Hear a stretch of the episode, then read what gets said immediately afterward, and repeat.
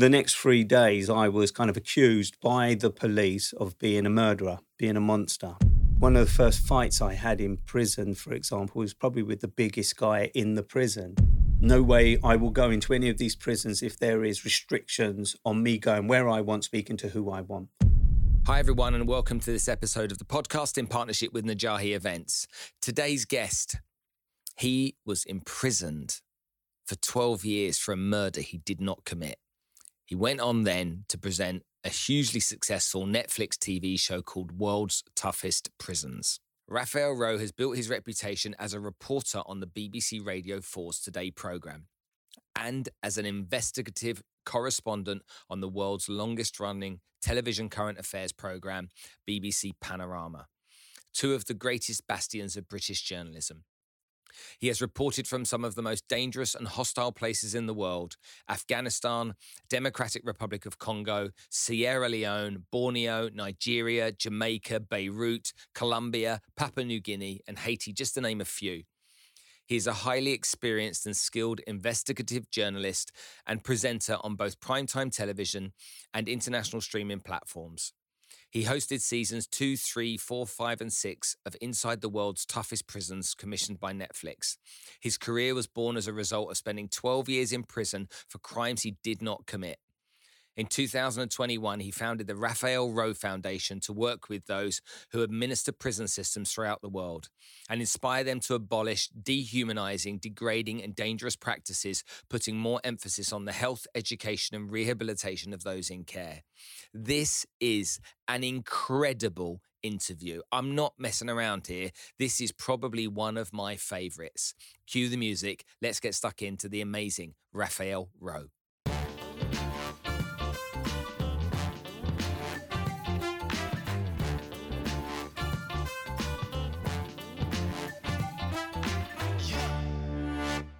And lastly, thank you to Najahi Events, who have been sponsoring us now on the podcast for over a year. Najahi bring motivational speakers to the region to help inspire, educate, and motivate you to achieve better success and live a better life. I've got 17 podcasts to film while I'm in London this week. Yours has been the difficult, most difficult one to organise, but the one that I've wanted the most. So thank you so much for coming to join us today on the show. Well, I appreciate you saying that. And I'm sorry it was so difficult. I'm a busy man with lots of demands on me. So I'm glad I'm here and thanks for inviting me. No, it's really great. Now, I have been genuinely a massive fan of your work for a long, long time. I don't think I've missed any work that you've done, uh, all of the content that you've created over time. But one of the things that I've always wondered is when people experience a trauma, why they would go and hunt down that trauma again. And you were in prison for a long time yourself, and then you made a TV show about prisons. And all I think when I when I literally watch you, and you know I've made TV stuff as well, so I, I know what's involved in the process. But when I watch you in those prisons, it almost feels to me like you're you're reliving some of the toughest memories that you created for yourself over the way. And my first question is why? And and the simple answer to that why is because very few people are prepared to do it. Very few people have the opportunity to do it, but more importantly, it's not about the environment, it's about the people that are in that environment. And I was one of those people in that environment, yes, here in the UK, maximum security prisons. So I know what it's like. And it's about that secretive world that we read about or we see other documentaries about, but they don't truly reflect, in my view, what really goes on because they never really talk to the prisoners. They go in there and and try and capture content that will deliver a program that they think an audience wants to watch. And that's not what I do. People go into prisons and they judge the individuals that they meet. And that's not what I do nobody really wants to hear the story of a mass murderer, a serial killer, a rapist, a paedophile. They're really uncomfortable conversations to have. But it's not about those conversations, it's about what you can learn from those conversations. So I do it because I want to expose that secret world. I want to give a voice to people who are marginalized because not everybody in that prison is a paedophile or a mass murderer or a serial killer. Not everybody deserves to be in those environments like myself. And I'm not just talking about victims of a miscarriage of justice. I'm talking about people who have had traumatic experiences in their lives or come from cultures where their chances in life started at zero and they're still at zero. So for me, it's just so important that we show it for what it is so people can make their own informed in judgment rather than us judging what we see. I was with somebody yesterday that said to me that the Monopoly board is a great way of understanding society. Because on the Monopoly board, you start off with the Old Kent Road and then you go up to Pentonville, where the kind of lower income houses are, which is right next to the jail. But you move further away from the jail, the more money you have until you get onto Park Lane and Mayfair and stuff like that. And he'd been in jail for a number of years, and his experience was that we're those kinds of people. We've got a better chance of going to jail because we're those kinds of people. The society we grew up in, the communities that we grew up in, it leads us to that. And it made me really stop and think for a little bit, you know. But is it true? I, would ask the question: Is it true? I grew up in a council estate, right? I grew up in a poor, marginalised community where there wasn't much money, there wasn't much work, there wasn't much aspirations. But not everybody from that community ends up in prison. Yeah, they have a bad start in life, but the majority do go on to find work or to just exist. So I would argue that not everybody who comes from poor communities or, or less opportunities in life do end up in the criminal justice system, i.e., prisons, e- e- eventually. The ones that do, we highlight more than the ones that don't. Hmm, that's a really good point. I suppose that you know, in your time that you you were in prison, you you were exposed to all kinds of different people. What was what was the common denominator though? Were, were, were the majority of them from more challenged environments? Uh, and, and, was there the one kind of um, white collar criminal in there that was was more random than he was, you know, a, a, a majority? I think it's it, it's difficult to find that balance for the for the simple reason that, in my view, the majority were in there for economical crimes. They didn't have something, so they wanted something that they didn't have. And that's how my life started off. You know, we're bombarded with things that we should be having in life. You can't access that, so you nick it, or you try and nick the money to pay for those kind of things. And I think that's one of the big driving forces. The, the prisons that I was in were maximum security prisons. So the majority of prisoners were long term prisoners, you know, people serving anything from 10 to life sentences, 10 years to life sentences. So the destiny was prison, prison, prison for many years to come. And it's a completely different mentality from the local conveyor belt, you, you know, revolving doors of local prisons that you find up and down the country in countries all over the world where people are constantly in and out, whether it's because they're drug dependent or for some other reason that, you know, their acquisition of crime is driven by their need for drugs, alcohol, or the material things that they think they should have because we advertise things to them all, all the time. I think the common thing that I find with with with prisoners here and all over the world is this disconnect from from a stable life that when you have that, it can give you more opportunities because you have more people to turn to. When you don't have people to turn to, you can end up getting yourself into situations that you think are the best situations, but they can end up leading you to be prisoners. And I would also argue that no one cap fits all. It, it's easy to sort of say, okay, the bald guy with a tattoo on his neck is a criminal, and everybody in prison has a bald head and a tattoo. But they don't. You know, they come in all shapes and sizes. I've met all kinds of prisoners in my time as a prisoner. You know, from the man who was a hedge fund kind of multi-millionaire who, in a moment of madness, snapped and killed his wife, and he's now serving a life sentence because he couldn't pay his way out of that situation to the kid who was sexually abused as a child who goes on to become a sexual abuser because that's all they know and no one taught them anything different. Eventually they end up in prison. So there is a real a real difference between all the individuals that I've I've met in in prison. And I would argue that you know Steve that they're not they're not all the same. And that's one of the traps that we often fall in, or people try to judge, and they call them criminals, but they're not. They're individuals. They're people that are in prison who have done something that is criminal, that's led to them being convicted in a system that is stacked against them in the first place because the laws, that's how they work. I, I want to make sure that everyone that listens to this in America, in the UK, and in the UAE, where I live, okay, understands a little bit about your backstory I know you've told the story many times, but just for the benefit of everybody, you you went to prison for for a long time for something you didn't do. I'll let you tell the story in a second. I I don't even know where I would start with trying to make peace with that at any part of the night or the day. So please would you just tell everybody what happened to you? So when I was 20 years old, I was, you know, quite a happy-go-lucky young man who was kind of on the fringes of criminality, getting involved in things that got me into trouble with the law on occasion, but nothing serious, right? I was, um, you know, an independent, free, happy-go-lucky, trying to enjoy life with the little that I had and that just put me in an environment where the attention of the authorities was often sort of in our direction as it is many kids. You know kind of goes against what i'm saying earlier but it it's kind of you become the attention of the authorities because you're you're you're known to be living in a community that is selling drugs committing crime whether it's car theft breaking into cars houses or, or or other things. And that's the kind of environment that i was growing up in. But at the age of 20 um, in the early hours of the morning, my flat door where I was living with a mate of mine um, was kicked off. Armed police pointing guns at me and telling me that they'll shoot me if I don't do what they wanted me to do. So it was basically walk out of the flat backwards, handcuffed, marched into the back of a police van, taken to a police station where my ordeal began. I mean, that in itself was quite frightening, you know, having a gun pointed at your face being told you're going to be shot. And at that point, I didn't really know it was the police because they had balaclavas on. They were part of a particular police squad. So I didn't know who they were.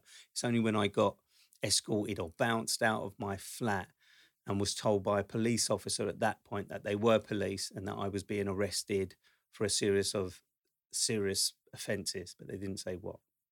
I'm in a police station, which is where I found out in an interrogation room for the first time that I was being accused of murder and a series of robberies around the M25, which is a kind of affluent area in, in the UK. And for the next three days, I was kind of accused by the police of being a murderer, being a monster, being involved in a series of aggravated robberies where a man had lost his life, another man had um, been stabbed severely and almost lost his life. Within three days, I was charged with that murder. I was charged with those um, serious aggravated robberies and placed in a prison within a prison. I was taken to a prison called Brixton, and inside Brixton they had a prison, and I was 20 years old, and I was being put into a unit that was housing some of the most dangerous criminals, not just in the UK, but from around the world that had been caught in the UK, Colombian drug cartels, IRA terrorists, as well as, you know, the Freddie Foremans and the, the Richardsons, which are notorious known gangsters here in the UK, who I was sharing a space with. And I'd become one of them overnight as an accused murderer. And the reason wasn't just the offences, but it was the publicity that surrounded the offences. You know, it was front page news headlines on all our national newspapers, The Sun, The News of the World, and all the other kind of broadsheet papers, as well as all the news outlets. You know, there was this kind of running commentary. Didn't know this at the time. I found this out in months to come, but there was this kind of ongoing onslaught of commentary about this gang needs to be caught. They're a terror to England, to society. So that as a backdrop led to me being housed inside a prison within a prison with some of the country's most dangerous criminals. And I spent the next 12 years in prison fighting against those convictions. It took 18 months before I went to trial.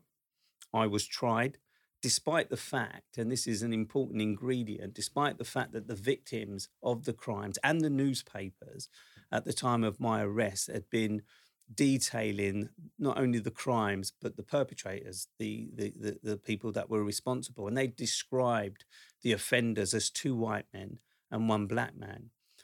Myself at the time, I had dreadlocks, brown skin. My co-defendant was a black guy with dreadlocks. My third co-defendant, who I didn't know, was also a black man. So there was something wrong from the very get-go. That something racist was going on. I didn't know this at the time. This is me talking in hindsight. Um, so the fact that I was charged, the fact that I was placed in this prison within a prison, the fact that I stood in the dock and was telling the jury that I was not guilty by this time, saying to them, "You've heard the victims. Come in here and describe." the color of the skin of the men that committed these crimes. And we're going into detail like blue eyes. I don't have blue eyes. My co defendants don't have blue eyes. And so the victims were not being believed, let alone me, little old me, 21 year old now, in the dock being accused of this murder and series of robberies.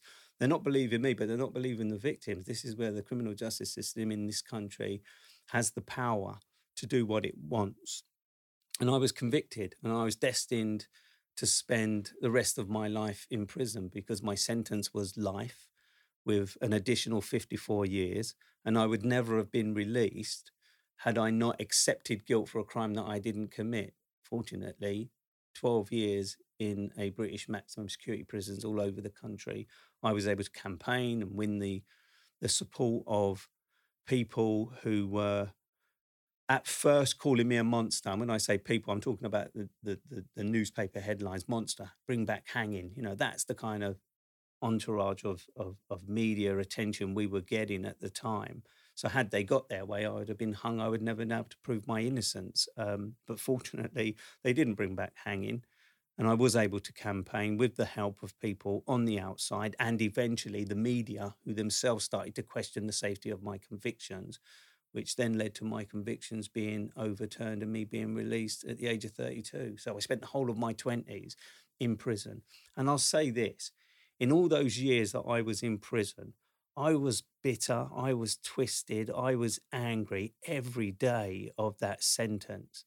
Um, and I fought the system physically um, and in any other way that I could. And as a consequence, I was constantly isolated, segregated, physically beaten and punished, put in strip cells, put in padded cells, um, because I wouldn't accept what was happening to me. And in the early years, and I say early years, the first five, six years where I was very volatile, where I was very militaristic, I knew no other way but to use my fist and my mouth to scream and shout.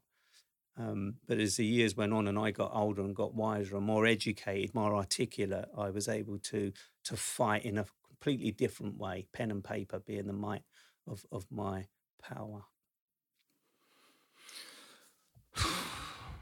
12 years which was half of your life. Half of my life, yeah.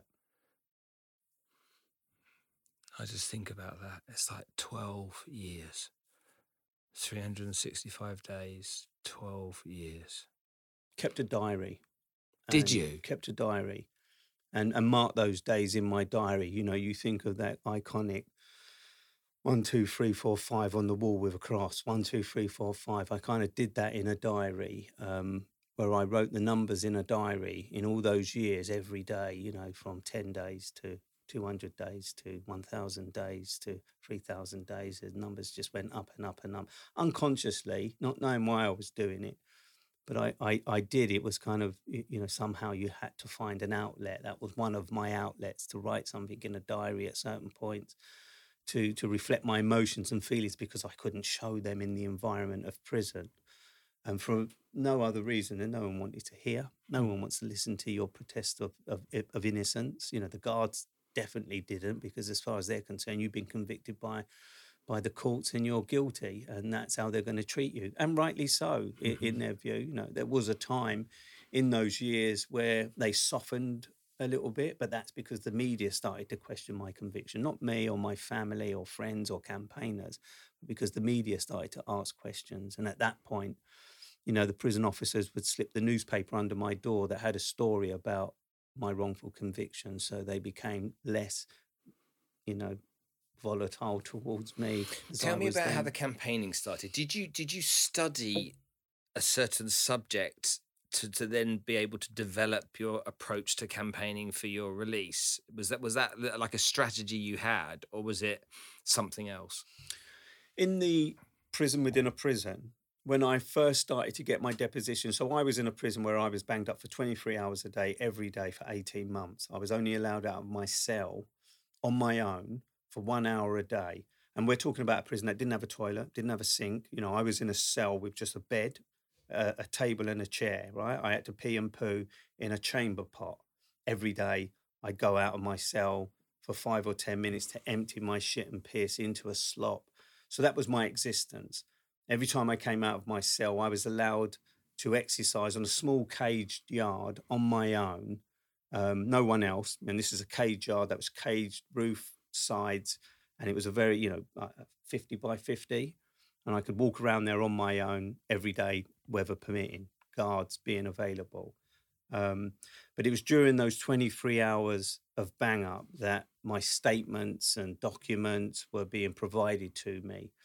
Um, and one of my barristers at one point gave me um, the kind of Bible of the law, a book called The Archbold. And that was the, the moment that I started to study not formally, but started studying the law, you know, trying to understand how what was happening to me was happening to me in this legal system. That was one of the kind of things that I did. So, not formally taught.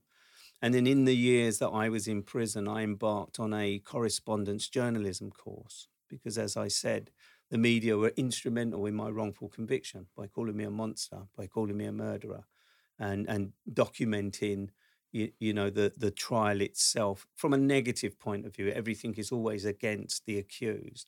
So i studied journalism with the pure motive of trying to turn the media's attention to my protest of innocence if i could understand the media if i could understand how they worked and what they did and how and why they did what they did who was in charge what the process was maybe i could use that as a mechanism to get them to to tell positive stories about my protest of innocence. And it worked because I did start to get letters that I wrote to The Guardian or other newspapers published, which then got other journalists interested in coming to want to talk to me about what I'd just written to them or was raising as a point around my wrongful conviction. So the law informally I understood, you know, to the point where I would argue with my barristers on many occasions because they were not doing what I thought they should be doing, because there it was in black and white telling me that there was a point you could challenge illegally, or you, you, you know, there was questions that could have been, you know, um,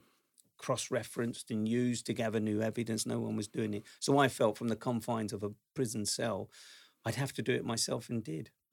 The, the from the beginning of campaigning to release was how long? Twelve years. So you started campaigning from the beginning. From the day that I was arrested, I would argue I was campaigning. From the moment I sat in the police interviews and didn't do the no comment, Fifth Amendment, or any of that stuff, I did not commit this crime, police officer. I was not there.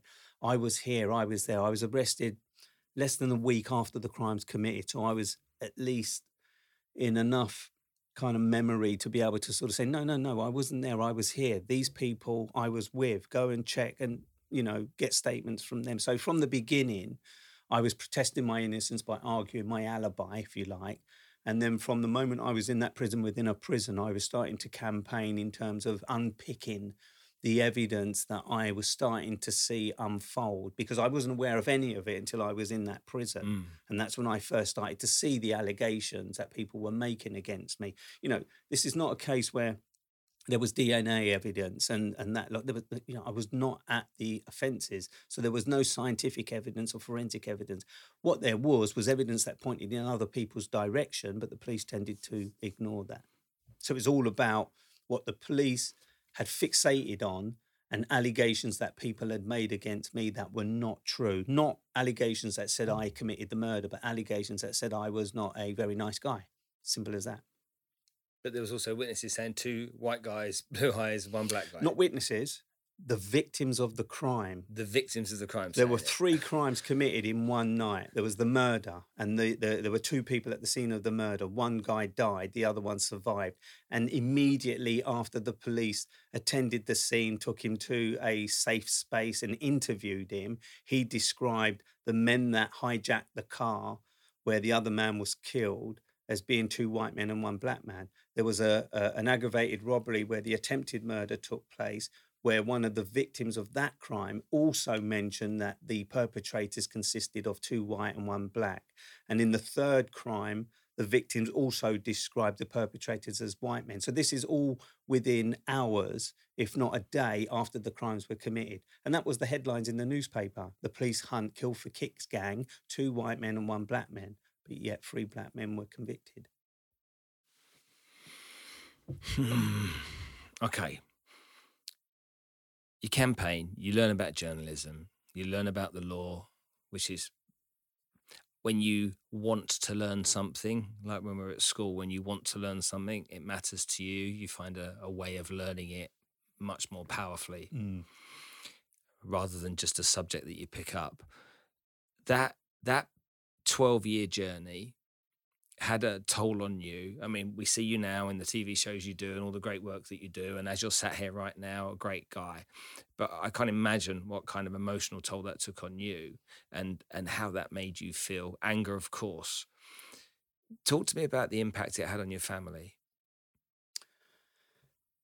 It's a difficult one, isn't it, for anybody because only you know whether you're guilty or not guilty, right? hmm Only the people that are the victims of a crime that survive know if they see your face or whatever, know that you did it or didn't do it.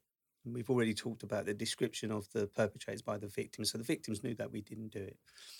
My, my family would come up and, and witness me um, in, in, in the most ho- horrible way because I was a, a, what they describe as an A man, which is the maximum security type prisoner you can be in prison. So all my visitors um, visits were were monitored very closely. You know, prison officers were standing beside me, talking to my families. That was really difficult for them. But I think from the very beginning, when I was having conversations with my sisters and my parents, they knew that I didn't commit the crime. They know me better than anybody else. They knew I wasn't that kind of person.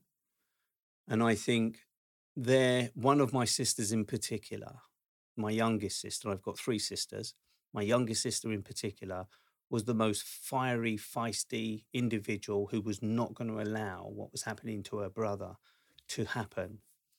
And she did everything in her power from the get go to try and bring attention to. She, she didn't know what she was doing. You know, she had no experience. She had two kids she was trying to bring up. So her whole world had been turned upside down, let alone my parents.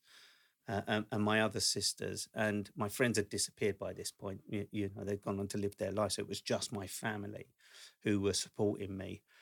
But um, I think that sister that I talked about, she now has serious mental health problems. And I think it's as a consequence of the fiery, feisty character that she was. She put so much energy in trying to help me for 12 years and took the onslaught from me over visits regularly where I thought nobody was doing what they should be doing. They were doing everything they possibly could. It just was never enough for the man that's sitting in the prison suffering like I was suffering, who should be out. And it, I'm not saying that I was saying they should be responsible for getting me out, but they were the ones that were helping me, and I was blaming them wrongly and regret every moment of that. But it did take its toll because, you know, my parents, for example, my mum and dad, knew their 20 year old son who went to prison, and they met a 32 year old man who was completely different when, when I came out and that made for a really difficult reunion and and forevermore you, you know because i'd become a completely different person different mindset different behavior different characteristics because of what i've witnessed what i did in prison and and and how it shaped me uh, as as a person. Um you, you know we talked about how bitter and angry and twisted i was. I was able to release myself of that the moment i walked out of the court and it was at that moment when I walked out of the court. So for 12 years, didn't cry. For 12 years, played the tough guy. For 12 years, campaigned, fought, and educated myself, but never cried, never showed any weakness in the sense that if I did, I'd crumble. There were times I went on hunger strike. There were times I couldn't get out of my bed. You know, I was so heavily depressed by my predicament and my situation, lifting my head off of a pillar was one of the difficult things to do. How do you do that? It was like I had bricks in my head, keeping my head down because I couldn't lift myself up, let alone my my physical body to get up and live another day in prison, not knowing when that door would be open. Um, and, and my family had to put up with that, I think, in all the time that I was in prison. So on the day my convictions were quashed, on the day the door was opened for me for the very last time. So for 12 years, doors had been opened for me. So the door at the back of the Court of Appeal in London being opened for me for the very last time, meaning that after that I could open doors myself. I, I fell into the arm the arms of my sister, the feisty character that she was, Joanne, um, and cried and cried and cried. And at that moment, all that bitter anger, ness in me kind of lifted. It, it kind of almost evaporated. overnight. That's not saying I got rid of it completely, but that was a moment. Um, and it poured all over her, you you know, like rain. It did. It really poured all over her. Um, and I think it was also a relief for her. She not only got her brother back, although I was a different brother, even though we spent many hours sitting on a visiting table, it was only two hours over a period of three, four weeks if I saw them in that time. So they only got to know a bit of me in that time I was developing in, in prison. So it was a real tough time for, for my family. And, you know, I add that it, it, it creates a, a wall between what should have been you know, because we were close as a family. We grew up together. You know, we had quite a stable household. You know, law-abiding citizens. We had quite a stable, not the most comfortable, poor. There was, you, you know, discipline, violence. There was all kinds of things that went on in our our household. Um, but we were still very close. But my years in prison created a wall that could never be dismantled. It's almost like your mum got her son back, but she lost her boy. Yeah, yeah, very much. Mm. very much. I, I think she she would probably argue, rightly so, that the the the man that she got back is better than the kid that was getting into trouble. Mm. But she's your mum, right? Mm-hmm. She's your parent, and they love you for who you are, not who you become. Where you have no control of who you become, I, mm. I, I think. Very proud of me, very proud of what I've achieved since I've come out of prison. Um, but that's that's equated to um, you, you know a, a distancing you, you, know because the bond that you have that w- is inseparable is separated by the walls of a prison mm. by, hmm. by the fences of a prison by being banged behind a door that doesn't have a handle on the inside you, you know that they can't open i can't imagine for one moment and i've never really found out what it must have done to my parents i've never been able to sit down and really talk to them in any depth about how they coped knowing from you know day dot that their son, their little twenty year old son, who they still see as their little boy, because I was still young, mind you, he's banged up in, in, in, a cell with dangerous men and you, you, you know destined never to get out. I can't imagine what it must have been like for them going to bed and trying to get to sleep, knowing that I was in some prison across England, a maximum security prison. Because when they did come to visit me, all they endured was strip searches and authority that was kind of confrontational continuously for two reasons. One, because of me, because of the way that I handled myself in prison, being very confrontational to, to the prison system, but also because of the security that comes with being in a maximum security prison. Hmm. When you you mean I just think about your mum and dad. They must have all of those years. They would have read newspaper articles. They would have read books. They'd have seen stuff on TV. That I might have watched documentaries like ones that you make now uh, about you know what its life is like in prison for people and and and, and what challenges they face and, and the terrors that exist as well. And imagining that your your little boys in there in that environment. Yeah, I think they probably took some comfort from the fact that I stood up for myself. So when they came on the visits, they saw this tough little Raphael. He's not going to take any shit, and I didn't. Um, you know, one of the first fights I had in prison, for example, was probably with the biggest guy in the prison, who was a bully and a bit of a racist. And it, it culminated in me going back to my cell one day, and he put a noose round a pigeon's head and put it in my cell. And in prison, that is a signal that you're going to be killed that someone's going to take um, to you. And uh, he, he, wasn't that kind of guy, but that's the persona he tried to give to people because he was a big bully, and I wasn't standing for it. And I kind of confronted him and offered him out. And um, the confines of the space that we were in, he only had to grab hold of me and he would have crushed the life out of me. So I almost ran past him and invited him for a fight in the sort of recreation area, which was a bit bigger. Now, at this point, I was two or three years into my sentence. I'd done as many press ups as I could and sit ups in the cell. I was banged up for 23 hours. So I was quite super fit, quite strong. Um, and I had this head mentality that I wasn't going to let anybody um, take advantage of me. So when we went into that fight, you know, I was literally jumping in the air trying to punch this guy. But in the end, you know, we had a fair fight. But it was for me it was a marker that i wasn't going to take any shit and i'm not saying that that's the norm in prison you have these myths that you know you've got to do something or be initiated in some way but for me it was a moment that preceded me in any prison that I went to after that. It meant people left me alone. They knew that I was focused and militaristic on trying to fight my wrongful convictions, and nothing on no one was going to get in the way of that. In fact, after the fight, and we're both kind of blood dripped, I remember going into the shower, which is probably the most riskiest thing you could do because that's where you're most vulnerable, right? You're naked, you're under the water.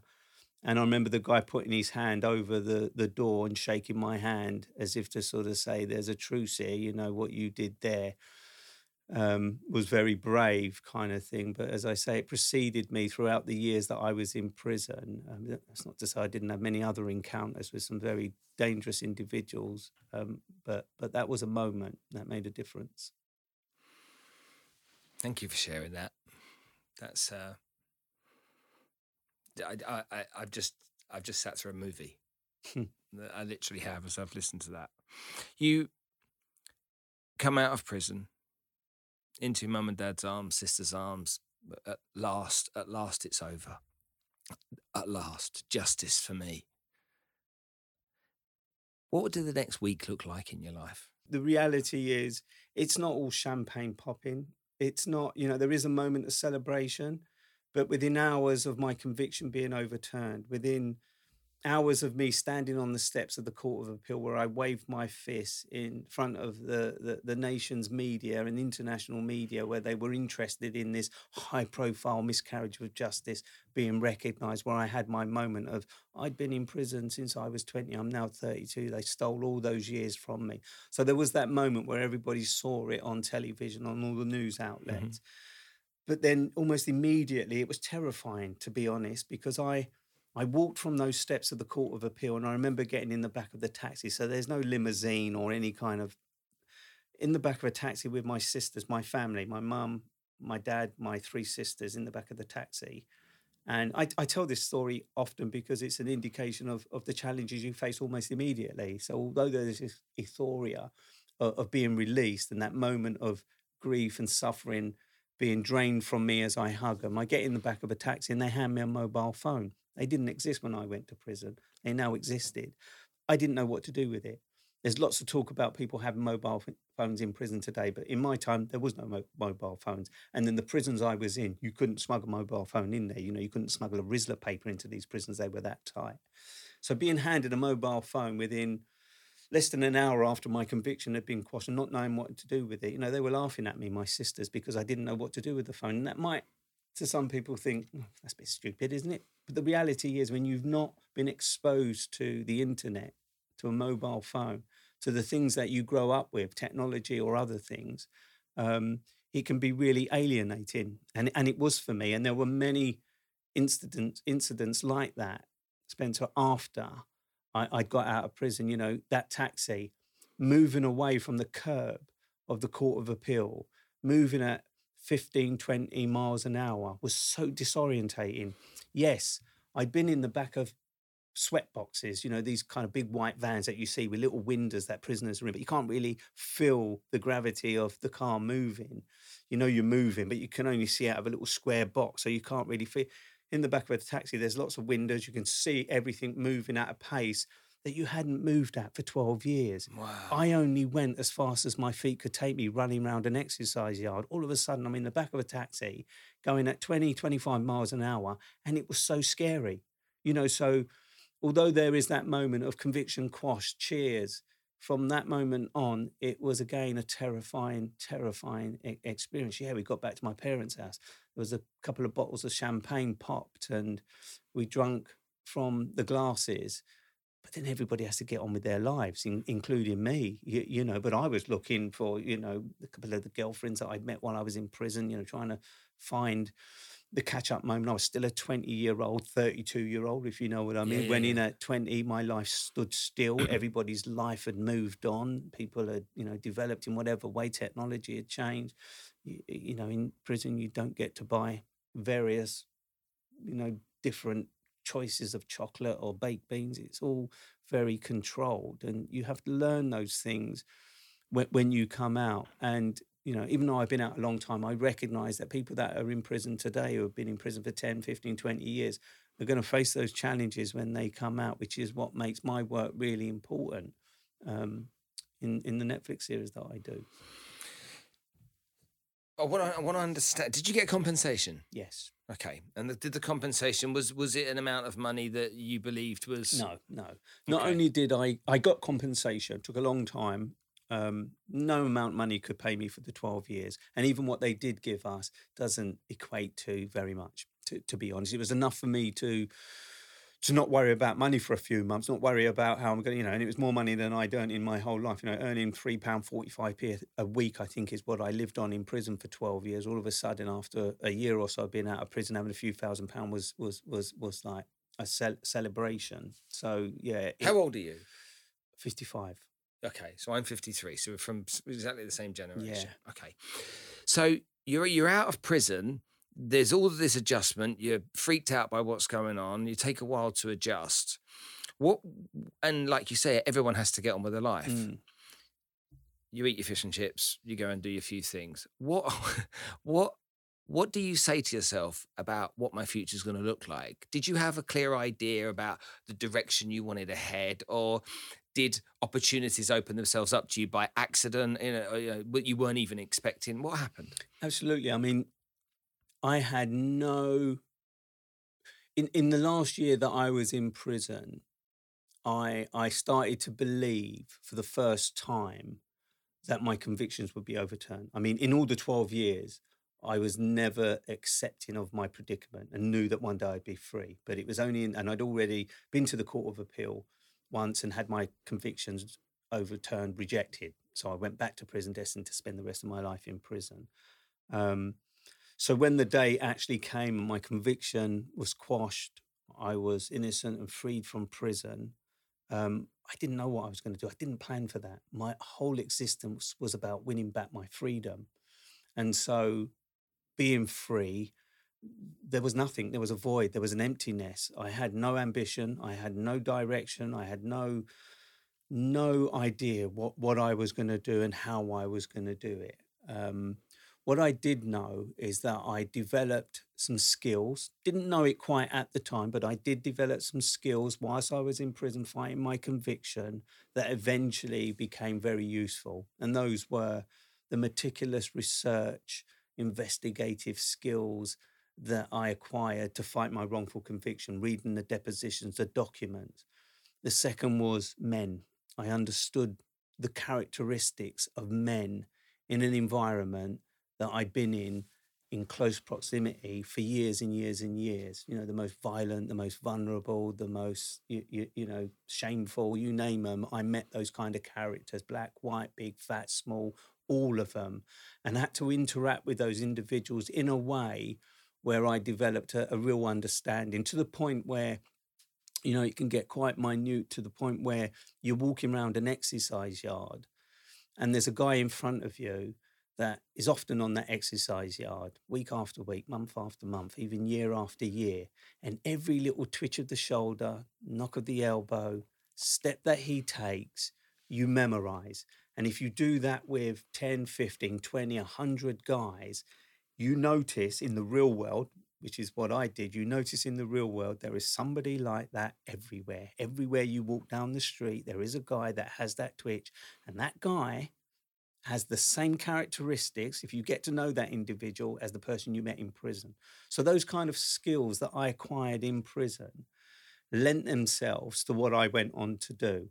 And that came about the BBC we're talking about now. So without Mhm. any ambition, without any desire, there was one thing that I did myself, right? I instigated a couple of meetings with individual journalists who had become champions of my wrongful conviction. Not knowing what I really wanted to do, although I'd done this correspondence journalism course, which I never completed because I was such a high profile maximum security prison. They move you around, you lose your paperwork. So I never got to complete the course. But I'd acquired enough knowledge and insight to, to know what it was about. And I'd asked a couple of those journalists that had come to visit me or I did interviews with if I could go for a tour of the BBC, whether there might be an opportunity for some work there. I remember going to the BBC Television Centre, which is the old horseshoe in, in West London. Mm. Doesn't exist, nothing, it's a bunch of flats. But it, it, it was nine, maybe 12 months after I'd got out of prison. And people were aware of who I was, you know, and my appearance, dreadlocks, and this loud voice that I had protesting when I were on the steps of the court. I found myself at the back of the old television horseshoe studio where the BBC Radio 4 prestigious radio program, the Today program, was Mhm. was broadcast. And it just so happened that as we went out the back of the studio for a cigarette with this guy who had invited me in to give me a little tour of the BBC Radio 5 Live, he was working at Radio 5 Live, the editor of the Today program was standing outside the back. So had I not said to this guy, "Oh, can I come have a look at the BBC? Can I have a look at the work that you do? Is there an opportunity for me?" And I don't know what that opportunity was going to be because I had no idea. I just didn't know the world of work and and how you do any of that. Didn't before I went to prison. Didn't when I came out of prison. But just being at the back of that studio with the editor of the Today program standing there smoking a cigarette with a few of his team, getting into conversation with him, there and then, this individual, Rod Liddell, offered me an opportunity to come and work at the Today program. wasn't quite defined what I would do, but he just in the conversation we was having was so impressed with what I had to say, even though I didn't really say much. It was just a conversation, and I was still using what I'd learned. Offered me an opportunity to come and work at the BBC, not just at the BBC, but at the Radio 4 Today program. And that changed the trajectory in my life forever. That opportunity, that one man who made a very maverick decision. Not only was I brown skinned, not only did I have dreadlocks, not only had I been in prison for 12 years with the stigma of whether you're innocent or guilty didn't make any difference, you're a prisoner. You've been in that environment. This is the BBC. This is the Today programme. But this maverick man, Rod Liddell, who was hated by most people at the time, offered me an opportunity to come and work at the Today programme. And I didn't really know what the Today programme was. I listened to it on my little radio in my prison cell on a few occasions because I knew it did things around important subjects um, to do with the crime, criminal justice system. So when he offered me the opportunity, the guy who was giving me the tour was kind of nudging me and sort of saying, "Take it, take it. You're getting offered a real opportunity." And um, a couple of weeks later, I made the decision to take the offer up to go and because many people have said to me, "Take the offer up, go and do the job," which Yeah. I did. And I turned up at the BBC on my very first day in the same suit that I wore on the day that I went to the Court of Appeal oh, because I hadn't I had no money, I had nothing. Turned up in the same suit, walked into the BBC Radio 4 studio, and everybody was in there in ragged t-shirts and jeans. And I felt so out of place. Oh, But you know what? It was such a lesson. It was a lesson that I learned immediately. Why am I trying to fit in rather than be myself? Because being myself is what got me to where I was at that very moment.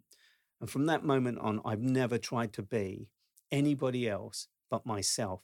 I've never tried to make anybody feel uncomfortable about who they are rather than have them embrace who they are, how they think, what they want to look like, dress, smell like, whatever. So that was a big lesson learned for me. you have extraordinary compassion for people that generally are not offered compassion. You have demonstrated that with the critically acclaimed and hit success TV show that you created and starred in. And it's very moving watching your relationship with the people that you spend time with.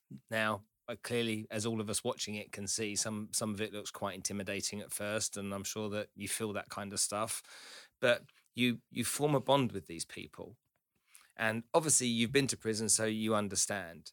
But you you, allow us to see them differently. You allow us through that window that you provide to see them as guys that have just and girls and guys, but guys in the main that have might have just fucked up along the way somewhere. Okay, that are real human beings, and that's probably the thing that I think is the the mastery of what you do, the ability to show that compassion and allow us to feel compassion for these people. Do you do that consciously, or are you just going in with each episode? You know, I'm mm. sure. Would you? How long do you film for? A week, two weeks? When you Week. a week. Week. That week that you're filming for, are you just Raphael getting? I was in prison too. Just want to get to know you guys and you know bond with you, get to know you, and see what you're like. Or do you consciously want to demonstrate to us, the audience, that they're just they're just people. You can't do that, can you? You can't just demonstrate to people. You can't you can't fabricate that, and it comes from a very simple place. You you you, know, and I appreciate you saying I'm a compassionate person. I really do, but I was that guy. I was the guy that I'm meeting in any of these prisons. I was the person that was the monster, that was the murderer. Um, even though I was innocent and these guys are very guilty of the murders that they've committed or the rapes that they've committed.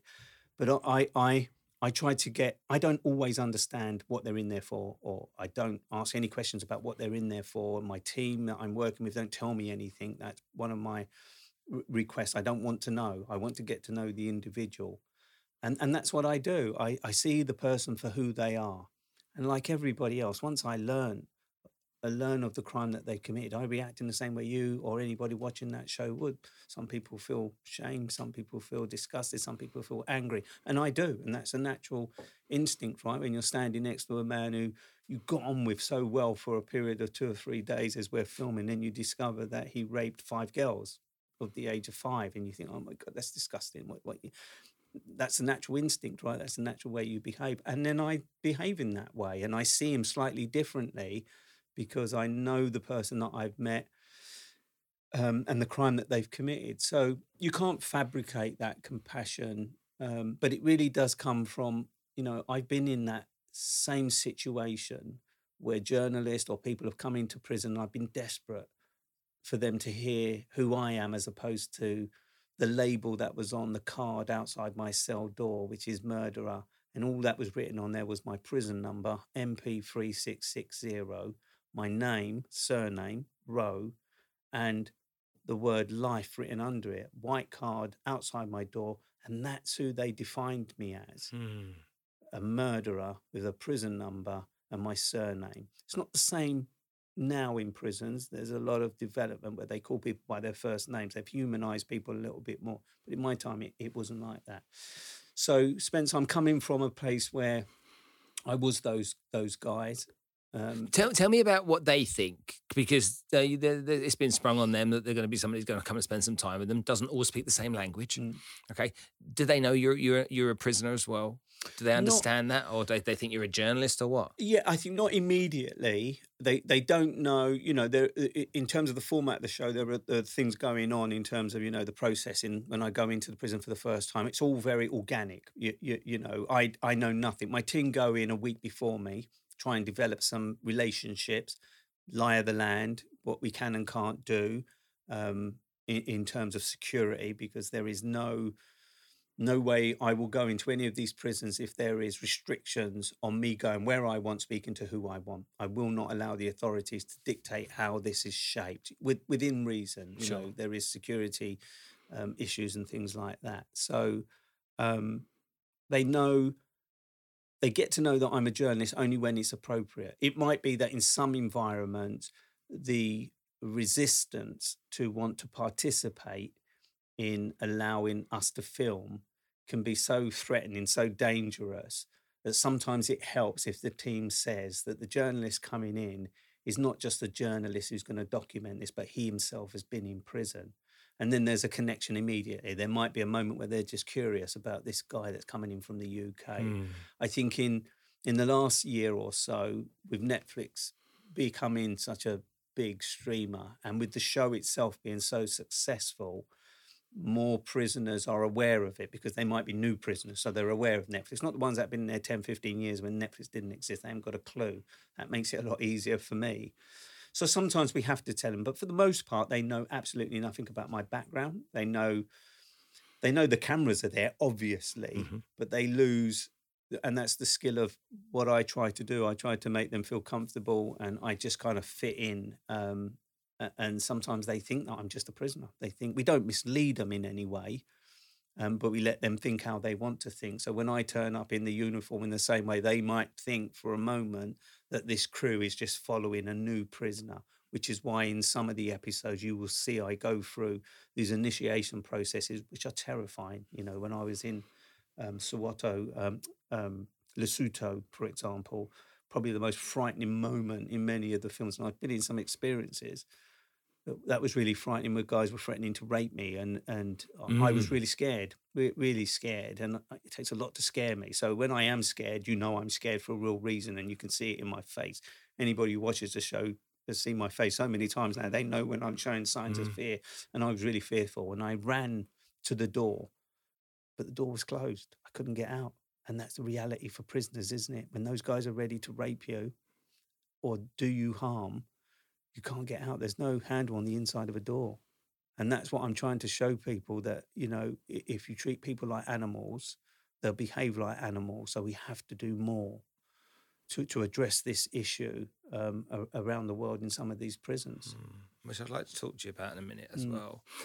Of, of of the places you've been to, the comparisons you're able to make for how the prison service works in these different countries. D- does to you, and you'll know this, nobody else will. By comparison to the UK, is is it just a much safer environment, or uh, less hostile environment, or just a more I don't know what word I'm trying to find here.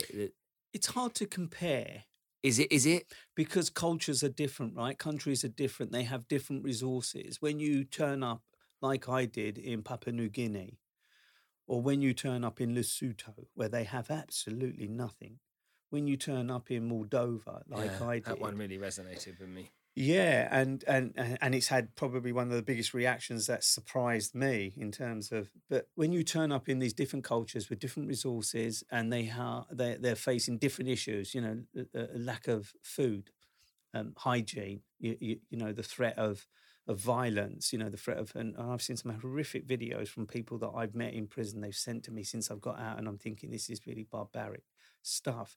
So with the UK, comparing it with a UK prison or a Scandinavian prison, it's very difficult because they have their own challenges from their society. When we talk about the world that you grow up in, the life that you you live. So somebody who grows up in the UK, who ends up in a prison cell, who is used to the amenities that they are used to, and then deprived of those amenities or that close contact with their love and a man who's been married or a woman that's been married for many years and they've had that intimacy and that's taken away overnight. In some of these environments they still are allowed these intimacies so the challenges are different. So it's very difficult to compare because the impact on the individual will be very different in the prisons that you go to uh, uh, around the world. So it, it's you know the, the one thing that doesn't change is prisons are a structure, right? So it's the people that are in those prisons. And when you go into a South American prison, for example, where the culture of killing someone is acceptable in some environments, which it's not in this country, it's dealt with much harsher Mhm. immediately. Whereas in some countries, you kill someone, you might only be in prison for a couple of years because they don't value life in the Mhm. same way. And that's not me dissing those countries, it's just the reality of those communities, for example. No, life is cheaper. I lived in Brazil for four years yeah. and travelled extensively around South America, and and I had um, Pete Triton on, who was in Ecuador for twelve years, Mm. and and he shared some videos with me about the riots and what happened there. And you can't ever unsee those when you see them. You you couldn't imagine that kind of no, stuff. I, I did. I made the mistake yesterday. A guy from Mexico. So I get lots of messages, direct messages on Instagram from prisoners who've got Mhm. phones in prisons in countries around the world, desperate for me to come to their country and document what's going on in their prison. And I got a video yesterday from some guys in Mexico. Oh man, I, I wish I didn't press play. You know, chainsaw, two guys, chainsaw, and what they did with that chainsaw. Mm. When I got the videos from Ecuador, I had to have somebody watch them before I press play. And they said to me, Look, you're not going to like it, but have a look at it. And when I saw them holding a man's heart while it was, uh, uh, anyway, beheading people and stuff, horrible stuff. Okay. This, this TV show has become really big and really, really successful and all over the world because you're, you're dealing with these different countries and different challenges. Do you really enjoy the experience or do you much more enjoy the relationships you build with these people and do you then continue those relationships in some small way afterwards I wouldn't use the term enjoy. What what I would say is it's important.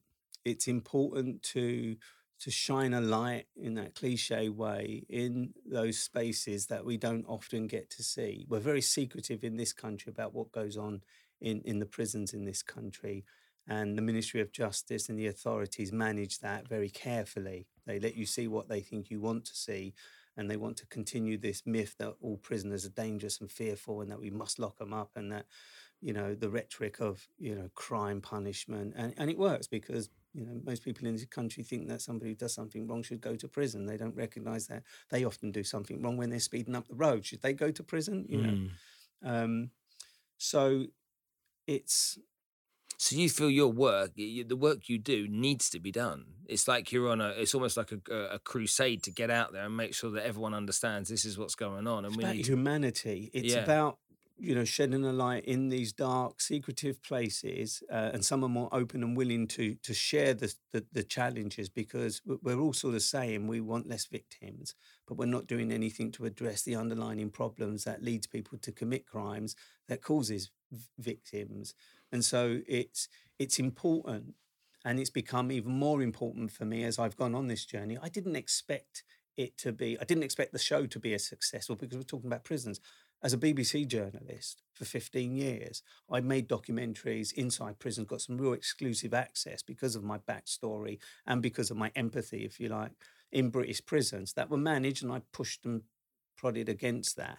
Um, and, and the the response was always, you know, the Daily Mail kind of challenging the BBC for allowing us to show prisoners. Um, what about the victims, which is, you know, just as important, of course. Um, but we don't see it all around the world um, in in the same way. You know, in, in places that I've been invited to to come and show the challenges that they face of balancing, you know, security, protecting society from dangerous individuals or people that have broken laws that have been manufactured to control certain people in certain ways. However you want to look at it. Um, and and I'm not an advocate of abolition. I'm not sort of you've got to abolish prisons because they're not the right places. A lot of people have mental health issues, shouldn't be in prison. There are other things you can do with people who are drug dependent or alcohol dependent and end up in prison. Women who shouldn't be, you know, displaced from their children just because they try to nick some nappies, sell a few drugs or whatever, where they're being legalized. So it's it's more important than than me just going in and making these documentaries. I, I'm hoping, and I think I've been successful up until now, uh, and that's based on the responses I get from thousands of people all over the world and the viewers that come to the Netflix show. I think that's indicative of the fact that People want to know what's being done in their name, what they're paying for. Are the prisons serving the purpose that the authorities are telling us they're there for? And that is to rehabilitate individuals and get them to come out and not commit further crimes. And that's not quite evident. A couple of things there. In America, you've got three to 5% of the prison population are in prison for crimes they didn't commit, which means if you've got 2 million people in prison, that's at 3%, 60,000 people in the same situation that you were in, which beggars belief to me. Also, that the criminal uh, or the prison system is is is a business, mm. and so uh, if it's a business, then the, what's in the best interest of the business in, is invariably put forward you set up the Raphael Rowe Foundation. Please, can you tell us all about that? Why you did it, what it's there to achieve, and what you hope to do with it in the future? I think it comes from the fact that never did I think that I would do something like that. As I say, as a BBC journalist, I documented mm. the things that I thought were important and the stories that I thought people wanted and should hear because they don't get to hear them very often. So I was very off key with how the BBC did things and got away with that for 15 or 16 years. When I was first asked to do the Netflix show, I just left the BBC. And, and Netflix had asked me if I would present this show, and I was a little resistance at first, but I sort of said, "Well, if you just want to go in and make these kind of crash bang wallop type films about prisons, I'm not interested because there's lots of people who can do that and, and and I was able to negotiate that they let me inject some of my character and personality, and, and, that we don't go in there with an agenda. We have a format, but no agenda. It's got mm. to be organic. It's got to be authentic. It's got to come across as it as it is in the best possible way, um, without losing control. Um, and then when I did three or four episodes, so Brazil being the first one, Belize, um, Ukraine, and as I was coming out of these prisons, I was so shocked by what I was witnessing the treatment of prisoners and prison staff, the lack of resources in comparison to what we have in these countries, and we complain about them day and night, rightly so. Seeing what they didn't have and how they were being treated inhumanely um, in an environment where they have no control, the brutality, um, and just the lack of resources, no food, no beds. I was coming out of these places and it just kept eating away at me. So I'm walking out, doing my M-piece to camera, I'm moving on to the next location. But there was just something, and that was really unusual for me because I've been in many environments that have been tricky and heartbreaking. Mm. But I just felt that I could do something here.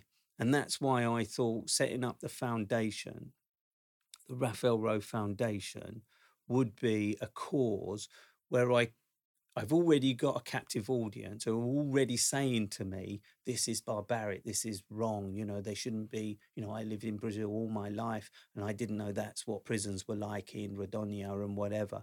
So if they're saying it to me, it means that there is already a support network that could make a difference. So I thought, let's ride that. Let's see if we can get people engaged in trying to bring about a change. You, you, know, I'm not in the business of saying to a country, you need to change your policies. I'm in the business of trying to address a problem in an individual prison. They don't have anywhere to sleep but a concrete floor. Surely we can give them some yoga mats that we can source from somewhere that they've got something to sleep on. Now, in some cultures, sleeping on a concrete floor is is what they're used to, but it doesn't make it right. It doesn't mean that you can't correct that. So that's why I set up the foundation. It's about providing the basic human rights in these environments where they should be providing, and humanity will benefit from it. So, giving a prison that has land that is not being utilized the materials to grow their own food takes a pressure off of society gives people in prison a meaningful activity um, and food, which is what they mostly need. Um, and these things are, are, really important for me. So that's what the foundation about. It's about improving the basic human rights in prisons based on my experience of standing in those places, witnessing what I've witnessed, knowing that we can do something about it. And it doesn't require the government's involvement. Yeah. All we need from them is to get the permission to go into the prison to bring the stuff in there. And, and, and the important thing to say, Spencer, is when you address those inhumane conditions, when you rethink about, which is our strapline, you know, the rehumanizing of people in prisons or the way that we, you know, the purpose of prisons, and and you then lay the foundations for the important work, which is the rehabilitation, addressing the underlying problems that cause people to cause other people harm. Because if they're angry, and I know this because that's what I was like, I couldn't articulate myself when I went into prison because I was undereducated. So I used my fists and my mouth and I was aggressive because I couldn't articulate myself. So I know that once you address that problem, as I did in my own life, through no design of my own, it leads to a foundation where you can get into the traumas and problems of individuals, which changes them, which is better for everybody, right? Mm, absolutely. I think the, the, the turning point for me in Moldova was realizing that that guy, one of those guys, was relying on his mum and dad for food, oh, and they were old, and he didn't know how long that would last. And that that in that moment, I was just like, "Shit, man! How do we help this guy? You know, how do we make sure? Because it's not like he needs much." Blew me away. Not that moment, because I've experienced those conversations on many occasions, right? What blew me away was the audience's response, which is exactly what you've said. I was and am so surprised by the thousands of messages that I've had from society all over the world where people have said exactly what you've just said, Spencer, which is at that very moment, what can I send him? How can I send him stuff? You, can't send that individual because there are 20, 50, 100 other individuals who will be offended by the fact that he's now getting this preferential treatment. But what we can do collectively is we can make sure that individuals like that guy in that prison are all able to find some meaningful work or activity where they can pay for the things that his parents are not going to be able to pay for when they do pass away, as he mm. said they they were old. So there are, and and for me, it's been the most surprising because in that particular episode, I got on with these guys, and then I discovered this one's in for killing a copper, this one's in for the brutal murder of an elderly woman and a young woman. Yeah. And up until that point, I was having a lot of fun with them, as the audience was, as they ride this story with me. And then crash bang wallop, I discover what they're in for. You step outside, take a breath, go back in. But the audience's response to that particular episode Yeah. has been mind boggling. Interesting. But it's also an indication, isn't it, of and, and a justification for what I'm doing that people do care. People do care about these individuals, regardless of the crimes that they've committed, because they see them as human beings. That's because I believe most people actually are kind. At their core, most people are kind people. And when they see the suffering of somebody else, their natural response is to try and work out how they can reduce that suffering, no matter what way. So, your foundation is a, a great place for people if they want to channel that kindness into helping uh, these people that have been through horrific experiences. but it's not even about it's and, and, and what's important and, and my foundation is agnostic towards the crimes that individuals have committed. We're Yeah. talking about humanity here. We're talking about just improving the conditions that everybody can benefit from. That's the the, the people that are in prison in the first place, Mhm. however they benefit from it. Mhm. The, the the staff that work in these environments, which Mhm. will reduce some corruption and all the problems that come with that. The families of the victims, etc., and the community. So there is a real domino effect when Mm. people do care, like you just said. And just lastly, there is some hope. You were in Cyprus. You know, I, I, my parents live in Cyprus and Okay. lived there for the last 15 years. So you going to Cyprus was good for me. And I'm like, here we go. We've got the Turks, the Greek Cypriots. What we're going to find in here? You know, it's going to be a problem. And you go there, and the lady that's running that, bus- that, that prison, hat taken off really for what she was trying to do what she was trying to achieve and how and how the staff were trying to uh, not the staff how the prisoners were responding to her. And i know there was some skepticism from you um, in the episode as to are they playing up to this a little bit? But i kind of parked that in my head.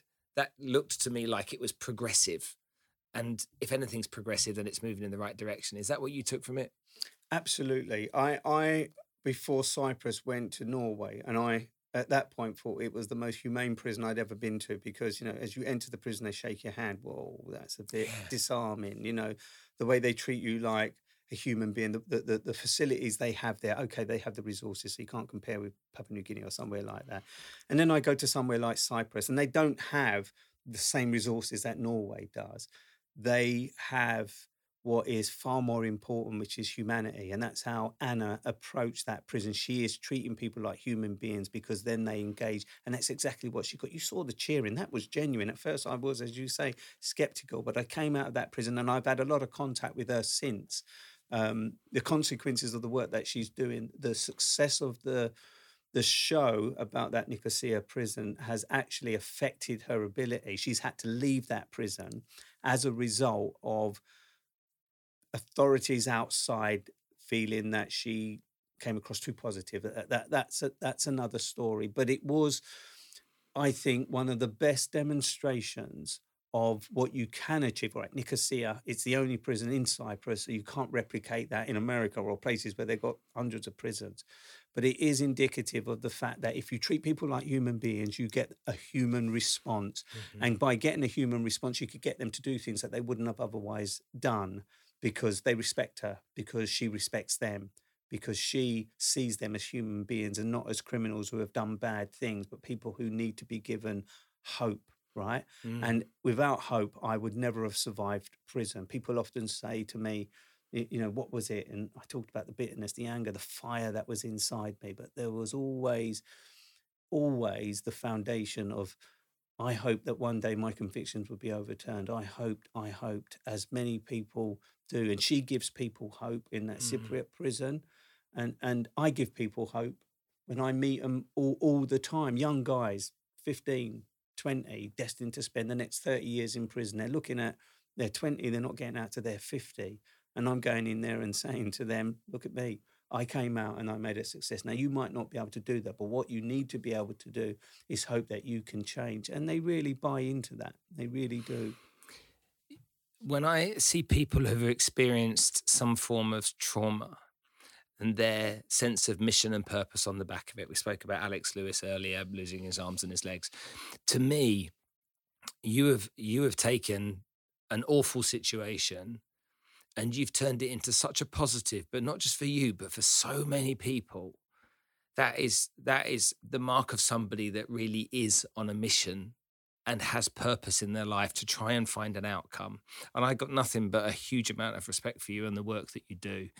Raphael Thank you, thank you, thank you so much for coming on the show today. It means the world to me, and I'm really grateful you came. Well, I, I appreciate what you just said, and, and, you're most welcome. And it was an interesting conversation, and I do appreciate you, you, you giving me the platform to share some of the insights, the experience, and the journey that I'm on. And I'll end with this: you, you can only. This is what I believe, and it might not be for everyone, right?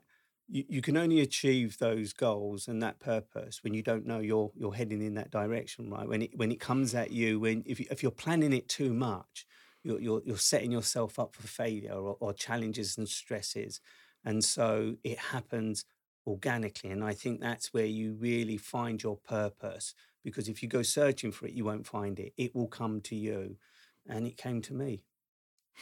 Wonderful. It's not the pushing, it's the pulling. It's like it takes you. Mm. Wonderful. Thank you so, so much for coming to join us today. You're welcome.